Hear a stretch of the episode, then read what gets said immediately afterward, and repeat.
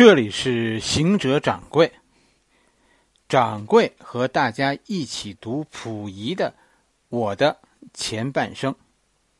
今天咱们讲第十五回，府学胡同说段祺瑞。咱们上礼拜是吧说到过溥仪退位，今天啊算算补一回是吧？因为周四咱们讨论的时候。哎，我我讨论的时候，我觉得大家似乎啊，对对清廷退位这件事的认识啊，不是特别清楚，所以这一回咱们补一回，说说溥仪退位，这可是个是个大事儿，我觉得大家真的应该关注的，这是个天大的事儿，在中国历史上，在中国历史上，我觉得这是仅次于秦始皇统一中国的大事儿。是吧？秦始皇统一中国，那是中国皇帝制的开始，而溥仪退位，这是皇帝制度的结束。说到这个事儿啊，大家可能都知道，是吧？跟这个事儿关系最大的是谁？是袁世凯。其实，所有大清朝的问题，你都要往往前说，是吧？清朝最后的灭亡，真正影响最巨大的人是光绪。和慈禧太后，就是他们母子俩的那场争论，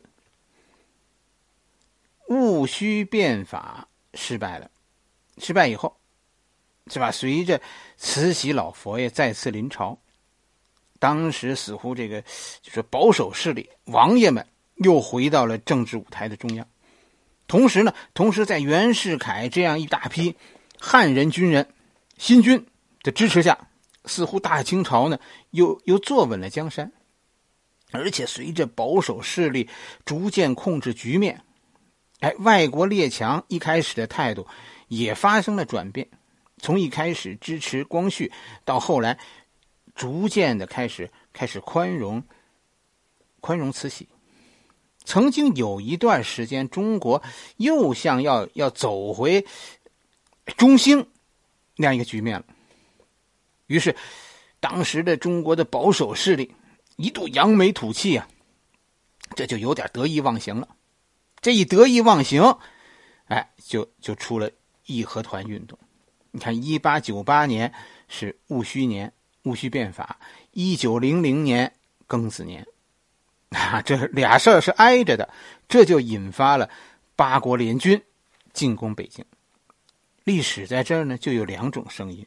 一种呢是说一九零零年是一八九八年的继续，庚子事变啊是是戊戌变法的继续，说洋人变法不成，于是亲自赤膊上阵了。其实按照后来清朝政府所采取的态度，我们来分析，清廷当时是认为，确实是认为一九零零年庚子事变是吧，那是那是自己做过了，本来这件事慢慢来，如果不急于求成的话，不会酿成后来的惨祸的。清廷政府自己对于一九零零年是抱着一个检讨的态度，就说自己做过了。近代史很多东西都有官方说法，但是、呃、并并没有定论的，因为什么？因为真正的正史到现在为止还没出来。在这以后，是吧？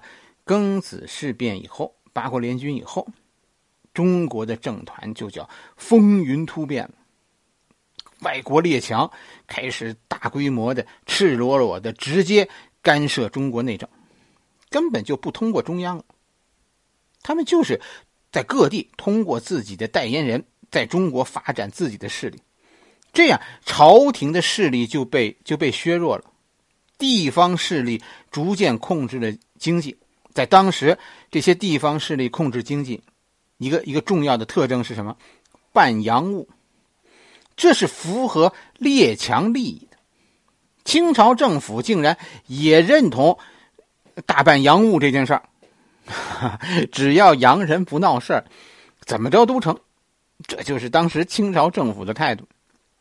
于是地方上开始大办洋务，通过办洋务，很快就就建立起一套所谓的咱们现在说叫外向型经济。地方纷纷在经济上获得独立。经济上一旦获得了独立，这个大一统的中央就变得更加虚弱。与此同时，你看历史上就开始说各地的骚乱，那叫风起云涌，骚乱不断，很多都是教案，表面上是民众和基督教会之间的矛盾，这种矛盾不断，是好像是一种文化冲突，说啊，面对外来文化，我们我们内部文化的一种一种自然的反抗。但是其实你看，这背后都有清廷保守势力的影子，这是清朝的保守势力和新兴的亲洋势力之间的一场斗争。老百姓都是被裹挟的。清朝的灭亡真的和慈禧太后有直接关系。这老太太先是驱除外国势力啊，一开始做的太极端了，走的太快太快了。哎，同时呢，同时另一方面又在急功冒进遭到失败以后，采取了一种一种什么呢？叫叫叫退避纵容的态度。这一冒进再一纵容，所以就糟了。到一九零八年老佛爷死的时候，其实局面当时的局面就就很难维持了。这一段历史，在这一段历史当中，这是最可悲的。我们看的时候最不理解的就是民众，就这个当时的这个国家是个什么样子，是吧？掌柜有个有个不太负责任的比喻，我没统计过啊。我觉得当我们看那段历史的时候，这个我们的感觉是，当时中国可能有十几个领袖啊，各自都都割据一方，每个人都有几十个到到几百个不等的追随者。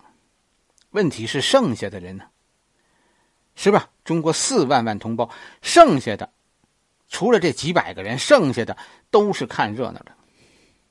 看热闹的，没有自己观点的人有多少？四万万。鲁迅写那个小说《药》，哈哈，就是就是那样一个事情。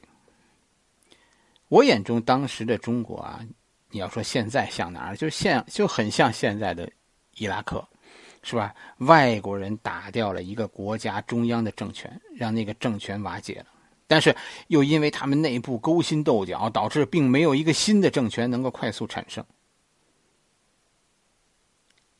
在这样的危急的时候，慈禧太后呢又做出了一些妥协。曾经一度啊，慈禧太后同意进行一个什么叫叫国家的行政改革，哈哈，表示要按照西方模式成立政府，哎，承诺走走君主立宪制政体啊。但是其实跟大家说，对于什么是君主立宪政体啊，慈禧太后和和鬼子和西方人理解不同。就是这样，不管慈禧太后以后怎么做，列强都觉得太慢。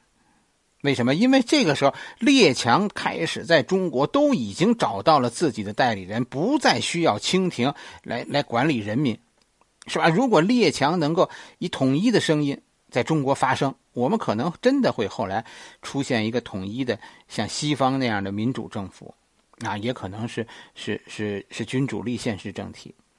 因为因为这不矛盾，是吧？你看英国和美国有很大区别吗？但是问题就是，洋人无需对我们的未来承担任何责任，并不是只有今天他们这样做的，在历史上他们一直就是这样做的。真的就如同现在你看伊拉克、阿富汗，最后拍拍屁股没钱赚，人家走了，烂摊子都得都得我们扛着。分析慈禧啊，是一件非常困难的事情。因为什么？因为第一手资料确实太少，都是猜测的。掌柜觉得慈禧当时脑子里对未来应该有规划，她的这个规划从她的行为上看，我认为她当时脑子里有上中下三个选项。上策是吧？慈禧脑子里和当时对国家规划当中怎么算最成功？最成功就是保持清帝国，宁肯割让一些领土，也要保住中央政权。留得青山在，不怕没柴烧。这是清朝政府当时呃肯于说怎么说肯于割让一个原因。中策那就是退而求其次，建立一个德国那样的国家，皇帝释放出一部分权力，放手一部分权力，但是皇帝仍然说了做说了算，是吧？德国你看德国有政府，但是当时的德国皇帝还是有很大权力的，政府皇帝说了算的。其实这这这就是咱们以前汉族，如果按咱们历史说，这就是恢复恢复了汉族的宰相，是吧？哎，最不济，哎，老慈禧太后心里还有一个保底的，老佛爷还有一个保底的做法呢，那就是仿效英国君主立宪制。后来都说都说慈禧骗人，其实这话不一定对。啊，说慈禧从来就没有想过实施君主立宪制，这话真的不对。因为所有人理解的君主立宪制都是说英国那个样子，是吧？你想想看，你一提到君主立宪制，是不是想起来的首先就是就是英国，就是日本？日本是学英国的。但是老佛爷说不对，君主立宪制最成功的是德国。作为博弈的另一方，就是列强，是吧？列强根本就没有对中国未来所说曾经做过统一的规划，根本就没有。而我们这个国家的国民四万万民众，根本对未来也没有过设想。我们那个时候已已经不被允许思考国家的问题很久了，是吧？哎，这个问题。国家的前途问题当时根本就不在四万万民众思考的范围内，所以中国以后面临的最大的困难就是一切都不确定，外国人不靠谱，我们自己更不靠谱，有一出算一出，说一出是一出，于是就看什么？就看政治人物最典型的做法是什么？忽悠。谁能忽悠住朝廷，谁能忽悠住洋人，谁能够骗起民众的信任，谁就能取得一时的成功。但是所有的忽悠最终有一个问题，都经不住时间的考验。所以哎呀，你看那个时候那个乱呢、啊、孙中山，你看孙中山是个君子，是吧？他做的事情咱们说嗯，从后来看也都做对了，人格，孙中山的人格也也足够高尚，但是最后怎么样？最后像这样的君子，这么高尚的人做不成事。这就是当时的中国，外部环境内部环境都不具备你做事，不具备条件。这就是当时外国人说中国，说外国人怎么说中国？外国人当时说上海，说上海，上海遍地黄金，上海被称为冒险家的乐园。你看那段历史这哪有什么规矩啊，哪有什么规律啊，什么奇迹都可能发生，好多结果都是后来谁也没有预料到的。如果你真的多看几本书，你你就会知道辛亥革命啊，其实跟跟孙中山没有多大关系，你根本就不是孙中山策划的，当时也根本没有想到说说辛亥革命以后是个什么结果，说有个建国大纲，但是这跟后来的国家有一点关系吗？千万别纠结这一段历史啊，什么规律。这就是民国民主的奇怪的地方，一个可以随时，你看民国政府啊，都是那种随时可以对人们开枪的政府，但是最后呢，最后都要假装出尊重民意，甚至有时候真的会被民意裹挟呀。为什么？都是装孙子，比的就是谁装得像。未来这件事儿，你要是不想啊，听别人的，这就是下场。今天说到咱们这一段，是吧？说到北京的时候，掌柜想起一个地方，北京东城区啊，有个府学胡同。咱们以前讲过这条胡同，但是呃呵呵，好多故事不可能一次讲完。那一回咱们以前讲那回应该是讲文天祥，是吧？北京历史人物众多，很多人啊都是都是邻居。文天祥和谁是邻居呢？文天祥在府学胡同的路北，文天祥祠在府学胡同的路北，这条胡同的对面路南，一条街的路南，胡同的路南其实也是有故事的。这条胡同路南的西头就是以前所谓的田宅。明朝，这是这是崇祯皇帝最后和崇祯皇帝葬在一起的那个田贵妃，这是田贵妃他们家，田宅就是以前的田贵妃他们家，就十三陵司陵，知道吗？司陵以前是是田妃的墓，后来李自成把这个崇祯葬在了他最喜欢的女人的身边，哎，就是把李自成决定把崇祯葬在田妃墓里。田妃墓后来变成以后十三陵当中的司陵。府学胡同西口就是明朝末代皇帝，明朝的末代皇帝崇崇祯，哎，田贵妃家的田宅。后来溥仪被赶出故宫以后，这个就是这个田宅里也住过溥仪的，溥仪不四个母亲吗？有两位曾经也住在这个田宅里。就是两位同治皇帝的妃子，就是住在这个这个田宅里的。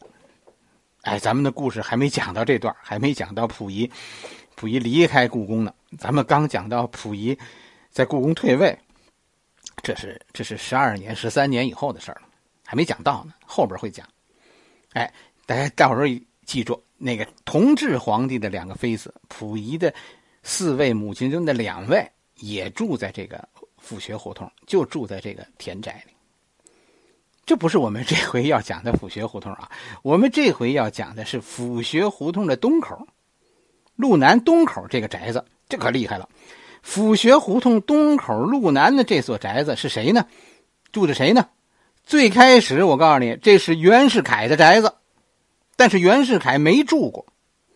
袁世凯其实他代表的是一股政治势力，是吧？这这个他是所谓汉人新军，一股汉人势力，同时代表军队。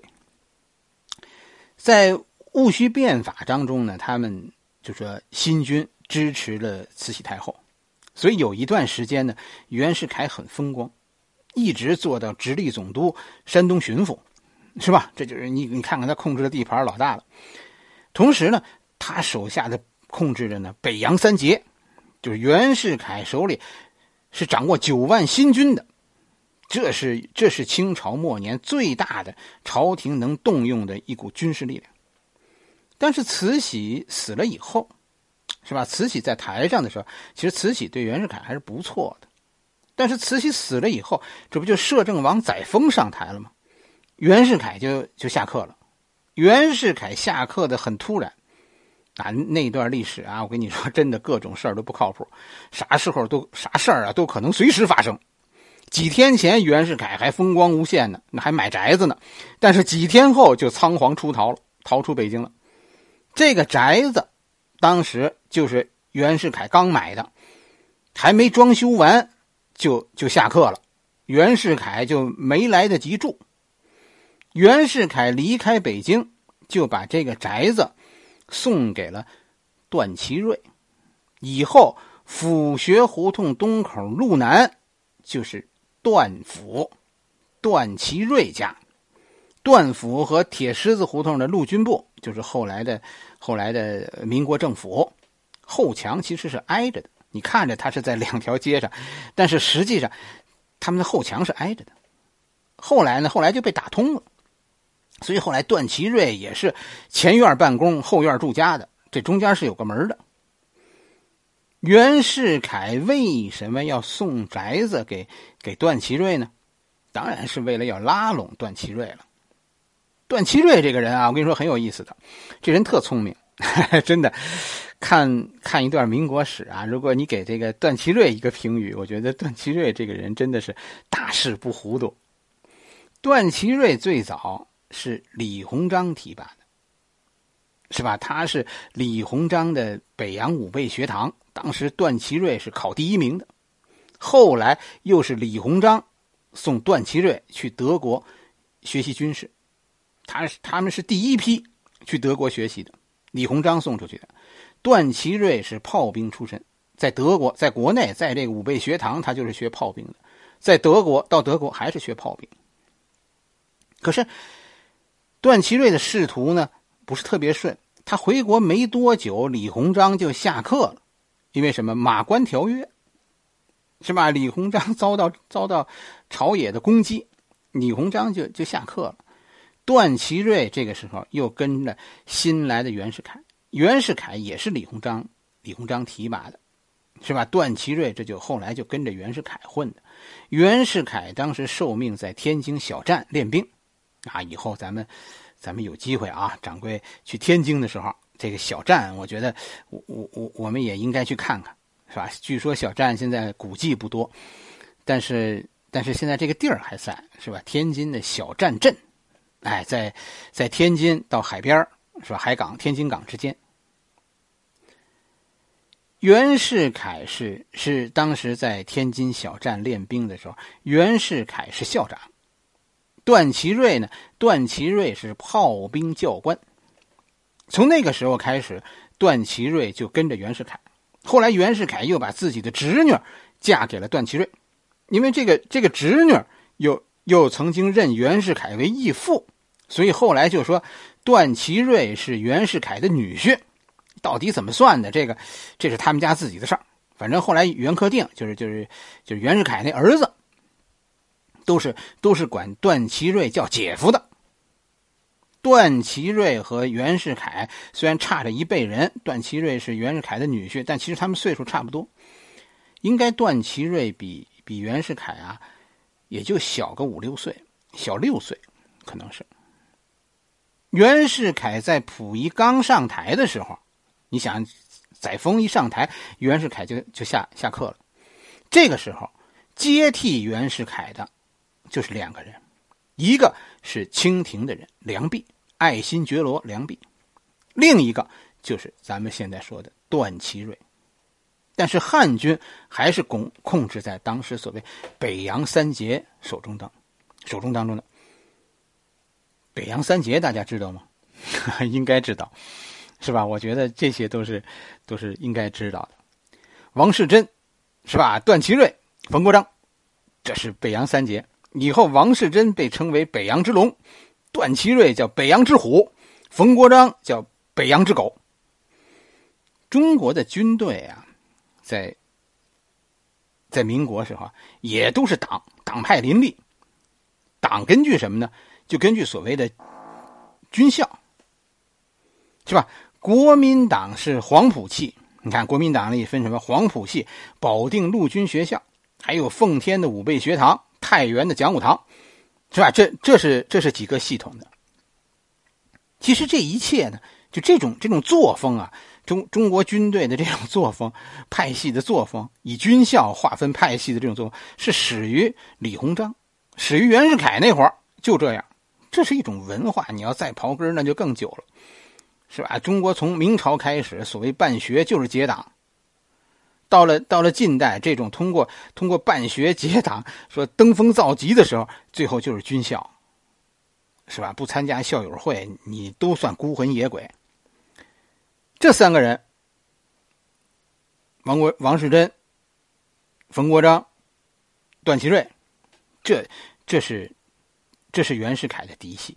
这几个嫡系应该说都是亲德的。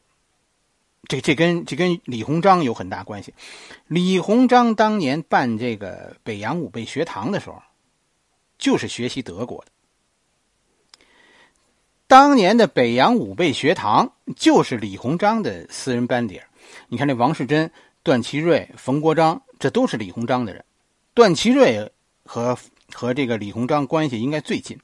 段祺瑞是李鸿章的同乡、老乡，他们都是都是合肥人。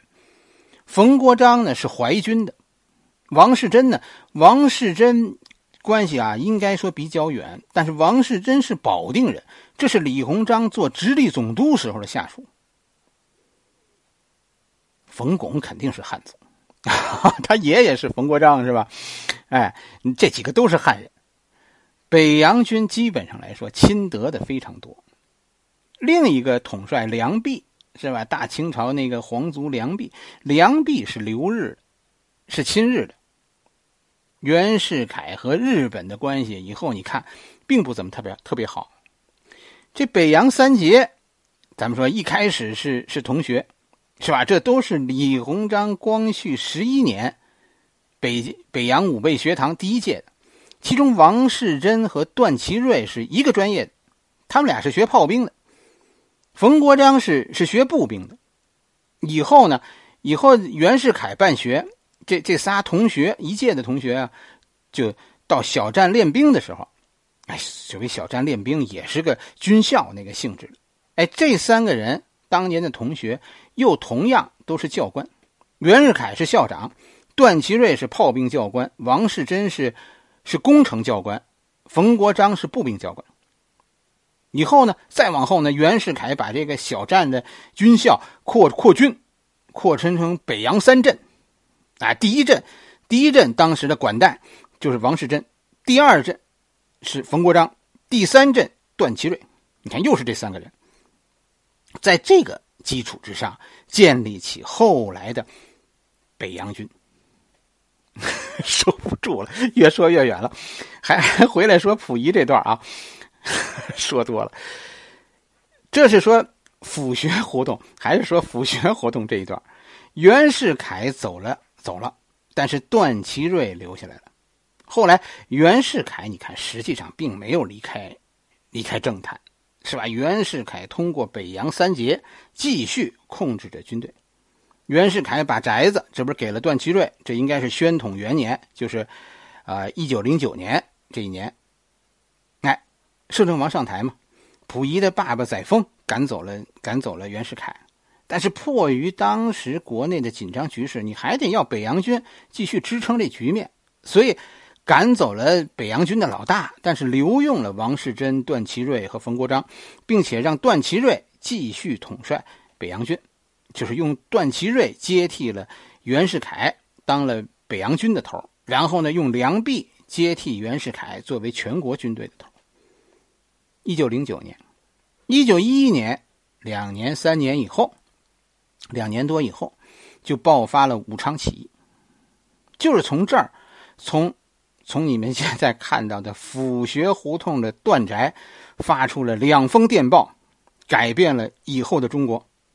这两封电报，第一封电报，段祺瑞等二十几位北洋将领联名通电反对共和。这封电报促成了袁世凯回归。袁世凯回到清朝权力中心，但是几个月以后，还是从这里，从府学胡同的段宅发出了第二封电报，还是这个段祺瑞，那个时候带领四十几个北洋将领，啊，第一回是二十几个，等袁世凯回来以后，这个北洋军再通电的时候就变成四十几个，看来还是还是袁世凯这老大，这老大不是白当的。哎，四十几个以段祺瑞为首的四十几个北洋将领联名通电全国，上一次是反对共和，这一次反对帝制，分手为云，覆手为雨，这是迫使清帝退位最后的逼宫。这份通电一发出，同时段祺瑞的北洋军从廊坊连夜进京，接管了北京城防。第二天隆裕太后就急眼了，再找袁世凯，袁世凯就告诉军务繁忙，前线战况不利，躲了。再找摄政王，载沣倒是来了，来了跟太后说，御前会议您甭召开了，召开不了了，因为什么？因为其他几位王爷啊都跑了。听到那个通电的消息，再一看段祺瑞的军队进京了，其他的王爷都跑了，有跑乡下去的，有跑到天津租界去的，剩下的也都藏起来了。当时说北京东郊民巷六国饭店，是吧？连连过道楼梯上都住满了人。这就是当时北京，这就是这帮这帮满清大臣。你说你说说他们点什么好呢？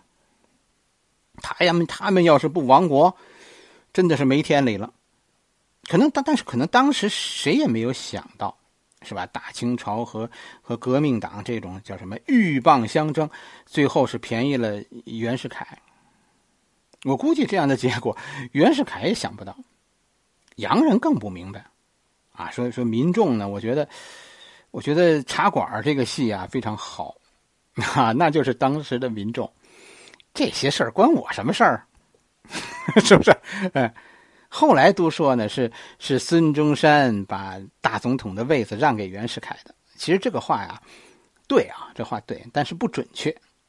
其实确实，袁世凯在在逼迫清廷退位以前，是和革命党讲好条件，就是我逼清廷退位，然后我拥护共和，你们拥护我当大总统。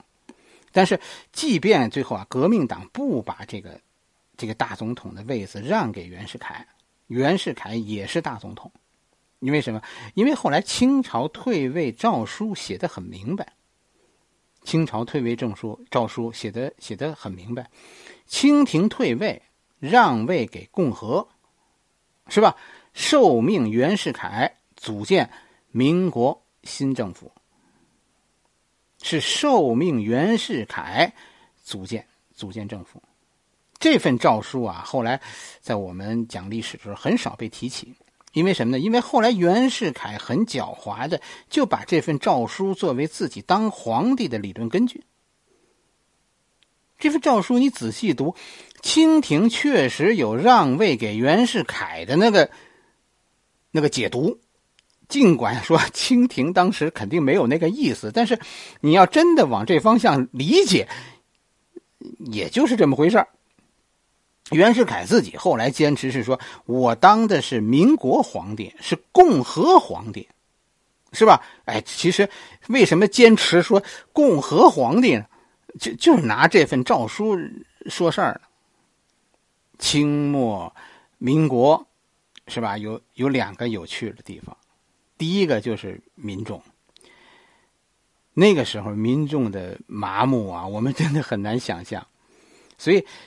在那个时代造成了好多的奇迹，一两个人的阴谋就可以左右这个世界，你说多奇怪？一个袁世凯就能耍得四万万同胞团团转呢，这在今天，在我们现在的世界，这根本就不可以想象的。第二个其实就是当时那么多的暗箱操作，以至于很多很多事儿的真相都不为都不为人知。甚至于随着以后当事人各说各话，你不知道到底哪个版本是真的，哪个版本是这个事情的本来面目。你比如说戊戌政变，就一个最简单的问题，戊戌政变到底是不是袁世凯告密？大家去看有书的啊，大家去看我的前半生，你去看溥仪自己并不是特别确定，当事人都不确定。你看当皇帝是吧，哎，到到处是是到底你说最后这个这个袁世凯当皇帝，到底他是处心积虑还是后来建材起义，谁说得清楚呢？一部近代史所呈现给我们的不确定，历史的不确定，是非的不确定，人生中的随机性，历史的偶然性，真的看完了这些，你在想我们以前史书中的言之凿凿，历史的准确性，历史的必然性在哪儿呢？所以你看民国这些学者为什么那么否定咱们自己的历史，是吧？因为对不上，反差太大。我们的生活生活中的世界是这样的，我们生活在这样一个世界，而书里的世界我们非要说我们的世界是那样的。所以民国这些人说我不信，府学胡同是吧？今天咱们讲了府学胡同，府学胡同就是这样一条很有意思的一条胡同，对吧？实际上它离簋街呀、离鼓楼啊，甚至于离南锣鼓巷啊都非常近。它南面就是张自忠路，是吧？以前的铁狮子胡同，这里的这这条胡同。今天咱跟大家讲了，西口是田宅，东口是段府，中间是府学，顺天府府学，是吧？还有文天祥的祠堂。你想象一下，文天祥的《正气歌》就是在在这儿写的。你想想那个浩然正气，哎呀，你再想想那俩阴森森、充满诡计的通电，就发自离文天祥写《正气歌》一百来米的段甫、段祺瑞甫。这就是北京，这才是北京。北京胡同的深处啊，到处都是都是故事。跟着掌柜听北京，走北京。欢迎大家加掌柜的微信公众号“掌柜说历史”的汉语拼音全拼。我们今天的故事就讲到这里，下一回继续。